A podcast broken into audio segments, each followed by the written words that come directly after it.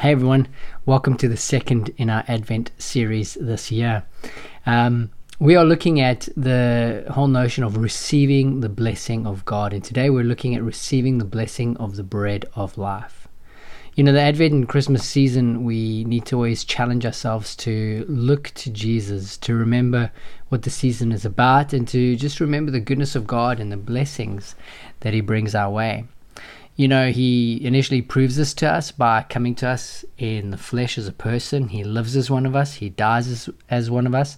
And then we find out in the Easter time that He raises up again to new life, new resurrected life. And all of this so that we too can have that same resurrected life in Him. And so, you know, as we begin to press into this Advent series, we're looking at a series of blessings that God brings to us. But we need to remember that, you know, blessings are like Christmas gifts. You know, they need to be received for you to actually have them. You know, like any other gift that you see under the tree, you haven't really received it until you've unwrapped it and begun to take hold of it and enjoy it as yours. And so today we're going to dig into Jesus' word where He claims to be the blessing of the bread of life to us. So how about you bow, bow your head in prayer with me, and uh, we'll get into our reading from John chapter six today. Lord, thank You that You want to sustain us. Thank You that You want to build us up. Thank You that You want to give us life. And as we look at this passage and look at Your teachings today, would You Bring bring that into reality in our hearts right now? Would You bring Your life into us? Would You energize us? Would You build us up? Would You feed us that spiritual food that we need? Lord, guide my words today. Let them be from You in Jesus' name. Amen. Amen. If you have a Bible, you can open up to John chapter six, or you can just keep watching the screen and the words to the passage will come up on it. So what we're going to be reading right now is, is a passage that's directly after the feeding of the five thousand and the time when Jesus walks on the water. If you don't remember that or you haven't read it before, there's this scene where Jesus is teaching a bunch of people out in the wilderness and it gets late, and the disciples want Him to send the people away to get food because they don't have any food, except there's a boy there that has some bread and some fish. Jesus performs this miracle where he, he prays over the food, He breaks it up into baskets, and He feeds all those people.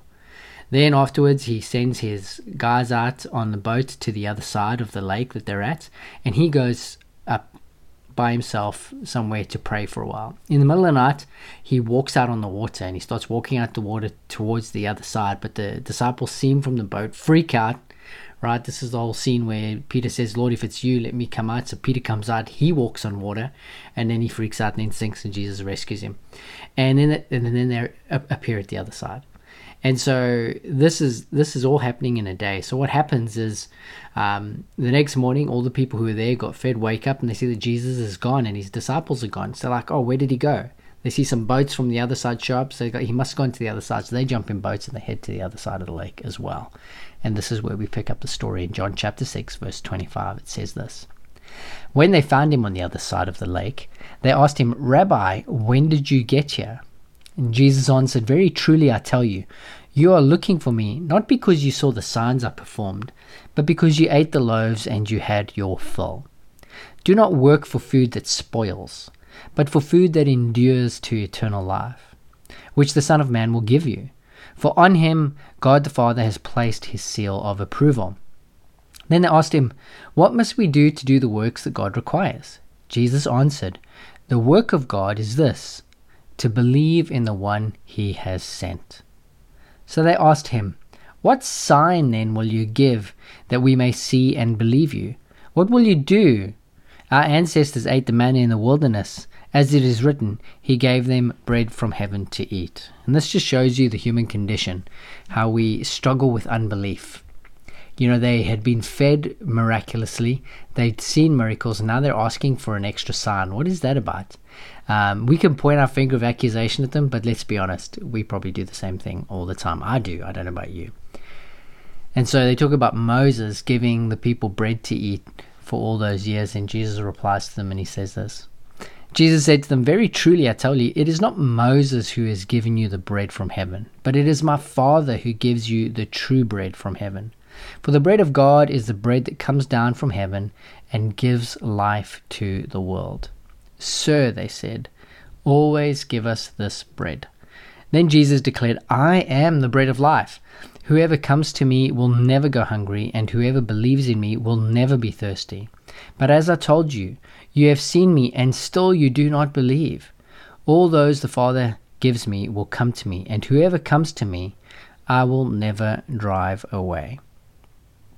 So there's a lot in that passage. What do I want to take out from it today? Well, the first thought I had when I was reading it for myself and just kind of reflecting on it was this, is I'm hungry. I'm hungry for more spiritually. And the question is, is are you? You know, we, we're all aware that, you know, daily living really takes it out of us, you know, uh, just going out, doing our work, interacting with people just expends a lot of energy, and it drains us. And it drains us both physically in our bodies and spiritually in our souls. And, you know, when it comes to our bodies, we all instinctively replace that lost physical energy by, you know, snacking and eating and, you know, putting fuel back into our bodies to re- to to to give us the energy we need to carry on again. And, you know, we either do that in a healthy way, in a life-giving way, like eating healthily and exercising and all that kind of stuff, or we fill ourselves with junk, you know, junk food that's not necessarily good for us, but, you know, it satisfies us in the short term. It just feels good in the moment, gives us that, that you know, that boost of energy, that high, you know, whatever that junk food may be of your choice. And, but, you know, it's good in the instant, but we all know that it, it doesn't do us any good in the long term. In order to keep fueling our physical bodies in the long term, we do have to be a little bit more healthy than what we are at times. And so we often talk about that. We have those, you know, debates with our friends. Oh, you know, I'm eating too much junk food. I need to f- sort that out. But, you know, we're creatures of habit. We always go back to the easy thing, don't we?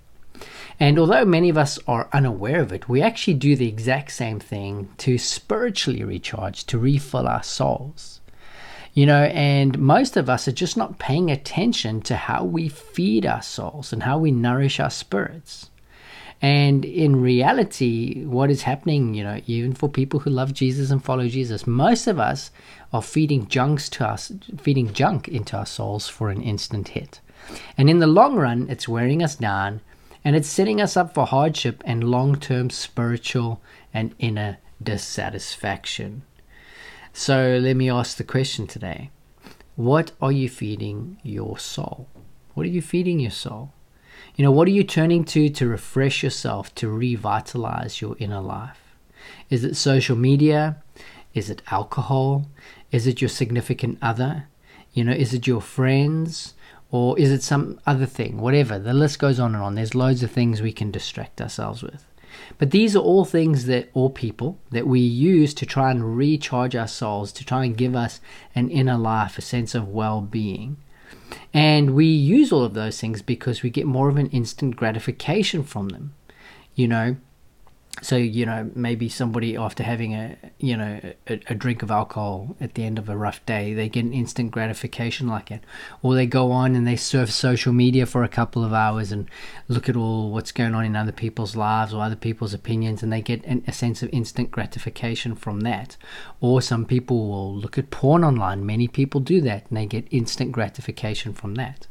Or if you're a more relational person, you probably get that from your friends. You go spend time with your friends and you talk to them and you share with them and get encouraged by them. Or from your significant other, if you're in a healthy relationship, you get it from that. But, you know, it depends on those people being agreeable and having the energy to give you what you need and want at that moment. And so the problem is this, is that other people have their own souls to feed, don't they? And they have their own bodies to recharge.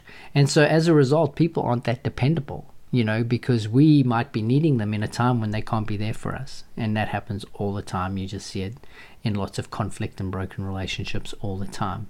And alcohol, as well as other drugs that people do, we all know that those bite back eventually.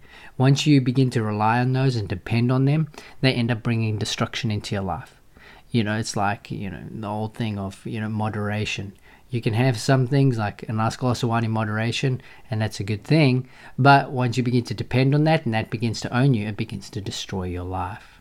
And, you know, it's the same when people try to feed their souls through online content, you know, be it, you know, pornography, be it social media. Both of them give the same hit, apparently, you know, some studies suggest. And what happens is you people do that, they engage in that stuff, and that that satisfaction finishes almost as soon as the screen is turned off. I don't know if you've noticed that, but often when people are finished with their online surfing or whatever it is they're doing, their Facebook, their Instagram, as soon as they switch it off, their gratification goes. The the the recharging that they felt like they were getting it is gone. And people are often left with the feeling that their soul, their inner person, is emptier than what it was when they turned the screen on in the first place. What was a hole has become a chasm. And so what are we to do? You know, where can we turn? Where can we find food for ourselves that is dependable and produces life? Well, Jesus comes into this as he's speaking to all those people on the other side of the lake. And he says to them, I am that food. I am the bread of life. I am the, the long-term sustenance that you need to produce in yourself life. And so the invitation is this. Come to Jesus. Come to Jesus for the food that lasts, for the food that produces life. Because he is the substance that we're invited to get addicted to. If you like to say that, you know, I think of that old Carmen song, Addicted to Jesus. It's the substance that never harms us, but only gives us more life the more we take of it. He is the content that causes us to be more satisfied the more we engage with it. The more we listen to him, the more we read his word, the more we let it permeate us, the more life it produces. You know, once we put it down, we're not left empty. We become more whole. He is the dependable friend who is always there to listen, who walks with you wherever you may find yourself in life, and is the great love of your soul that never, ever lets you go. And so this is the invitation we're given to us. And so the question is, is how do I come to Jesus? How do we do that?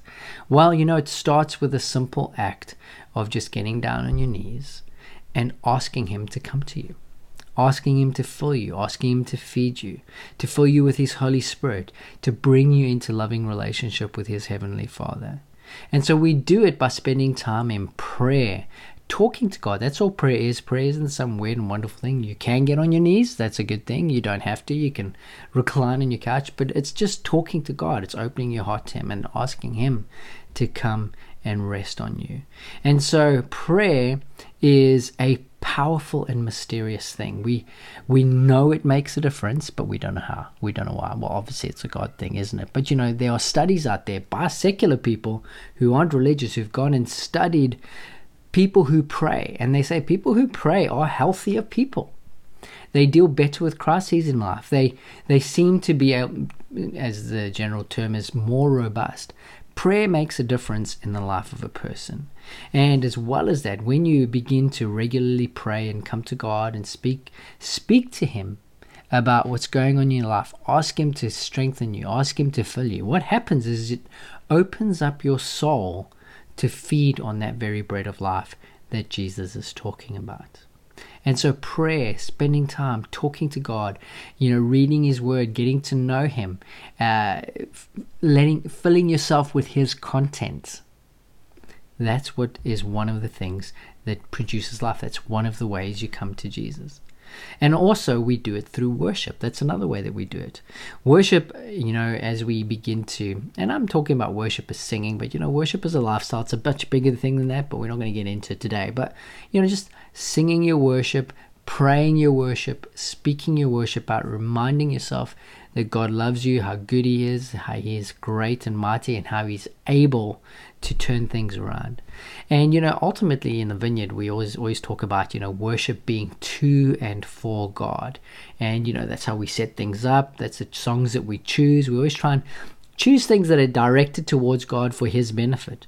But yet, I want to remind you today that I firmly believe that it's God's heart to give you something back. It's almost like a transaction. It's not really a transaction, but God, in his goodness, makes it one. And he desires to feed you. He desires to give life to you, even as you're worshiping him. He receives your worship. He's worthy of your worship. But in that moment, as you worship, he wants to give back. He wants to pour goodness into you. And his giving, most of the time, guys, is directly related to our surrender. It's his giving is directly related to how much we give. And so the challenge is that as we want to feed on the bread of life from God, is that the more we give of ourselves in our worship, the more he gives back to us of his life. And you know, this is where Jesus is talking to the people and he's saying, look, this is the bread of life, to believe in the one whom the Father has sent. And to believe in isn't just a cognitive belief, but to believe in is to put your hope in, to invest your life in, to put your worship into, to put your love into. Doing all of those things, placing your whole self into Jesus, is what brings about the life that he offers us. This is God's heart. God's heart is to give you an everlasting food that brings everlasting life. Jesus is the bread of life that you need.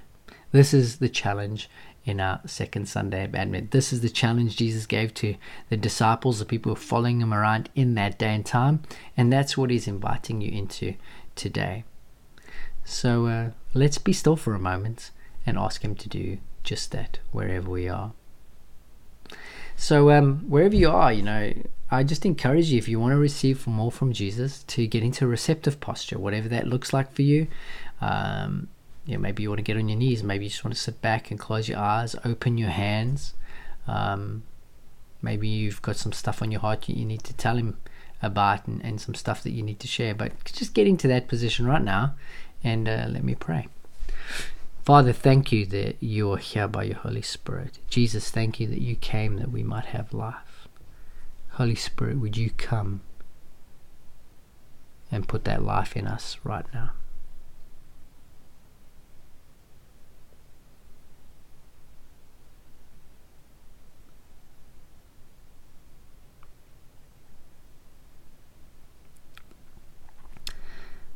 Some of you watching might not know Jesus. Some of you might not be Christians at all, but you want the life of God.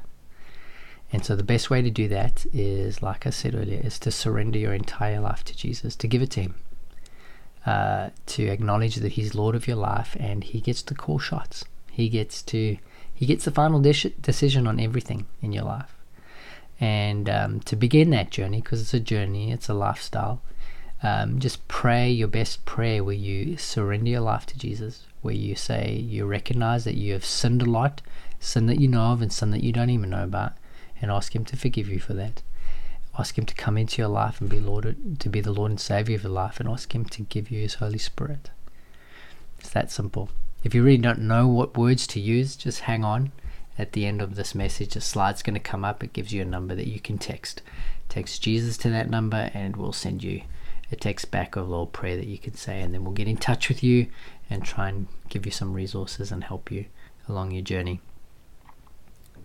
But otherwise, just surrender yourself. And if you're far away from us, get near a church, a local church near you, and tell them that you've decided to surrender your life to Jesus, and they'll help you out on the journey too. But otherwise, I just want to encourage you just to rest in this moment. Um, you, I have full faith that many of you are just sensing a, a sense of peace on you right now, sensing the Holy Spirit just drawing near to you, and just there's a there's a gentleness resting on your heart, and that's God just trying to give you that bread of life. And so just be in that moment. Begin to talk to Lord, the Lord, surrender things to him, confess your sins, whatever it is that's bothering you, just bring it all to him and ask him to give you his life. And before I sign off from this video, I'd like to pray this prayer of blessing over you, and it goes like this. The Lord bless you and keep you. The Lord make his face shine on you and be gracious to you. The Lord turn his face toward you and give you peace. Hey, thank you so much for listening today and watching. Um, may God bless you, and I pray you have a Christmas that has the presence of God resting on your soul and in your home. Goodbye.